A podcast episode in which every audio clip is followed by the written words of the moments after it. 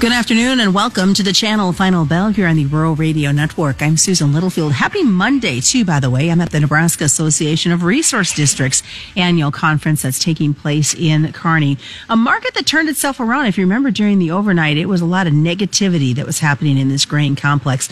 We'll talk about the turnaround we saw within the grains. Also, um, some great stories have been coming out about the Mississippi River. No surprise to our listeners. We've had a lot of discussions over the last couple of weeks of what's going on there with water levels. We'll look at some basis, but really overall, it was a quiet Monday trade, even with the mixed numbers we saw on the livestock.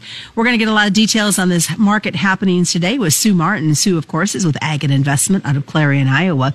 So let's talk about this quiet trade. I mean, it is a Monday, but it just seems to have a quieter tone to it than what we've seen. Well, it is. I think that, um, you know, the trade, uh, the public trading in the beans, for example, uh, and the corn were thinking that the crops just weren't going to be there.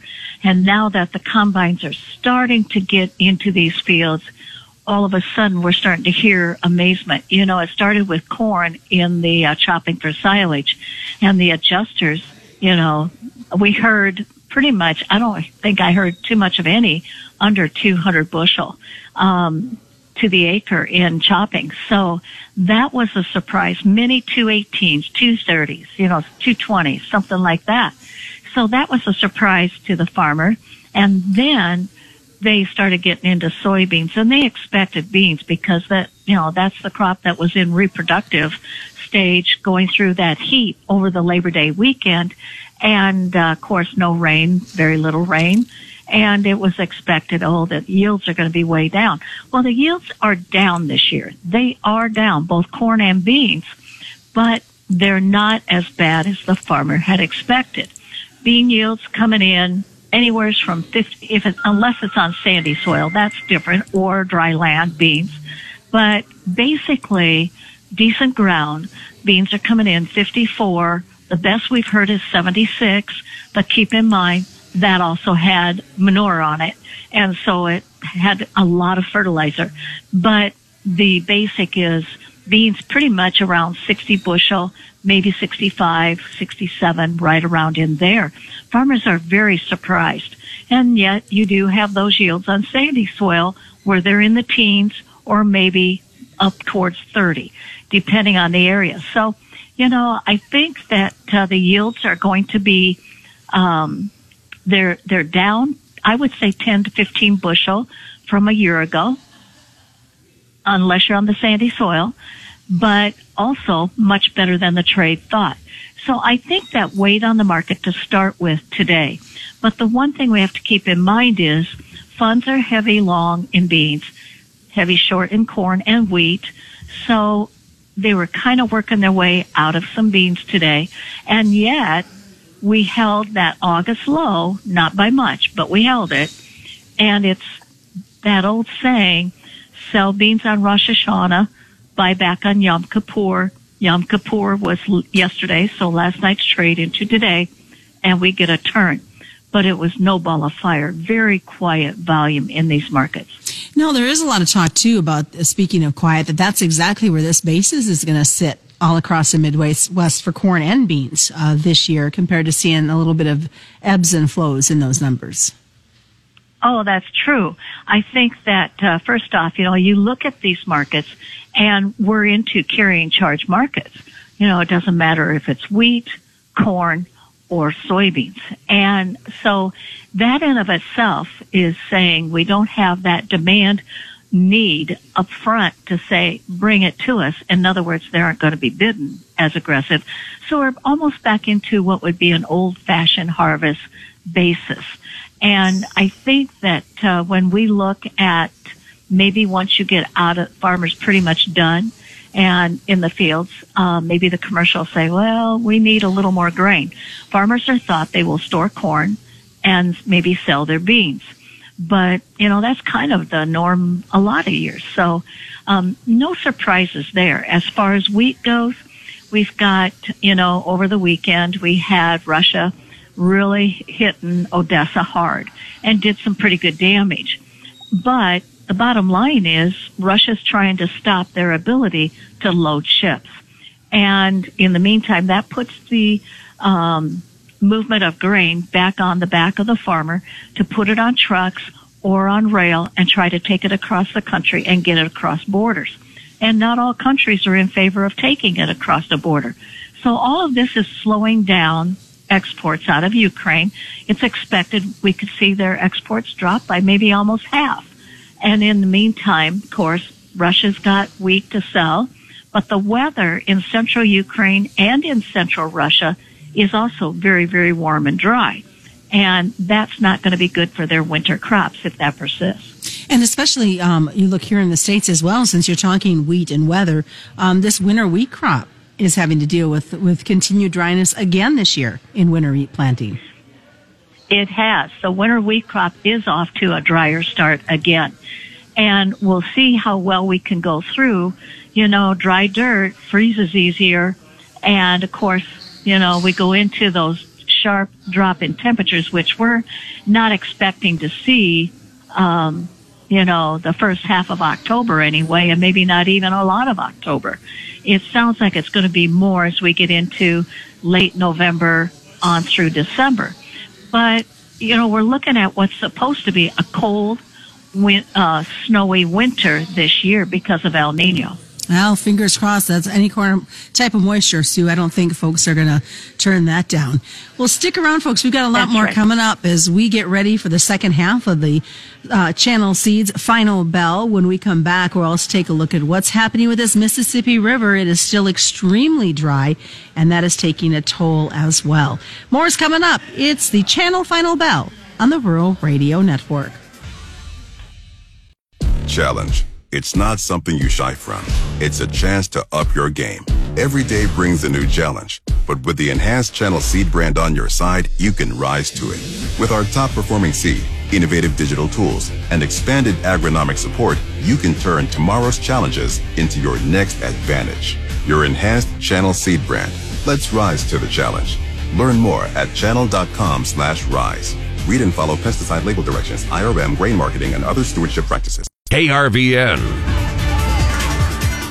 Welcome back to the channel Final Bell here in the Rural Radio Network. I'm Susan Littlefield. Joining us again is Sue Martin, Sue with Ag and Investment out of Clarion, Iowa. We left off kind of talking um, some crop concerns, some weather concerns as well. And that kind of leads me, Sue, into the fact that we've been talking on this program for the last couple of weeks about concerns that are out there with the Mississippi River and, and what's being seen um, for movement with barges because it's been so dry.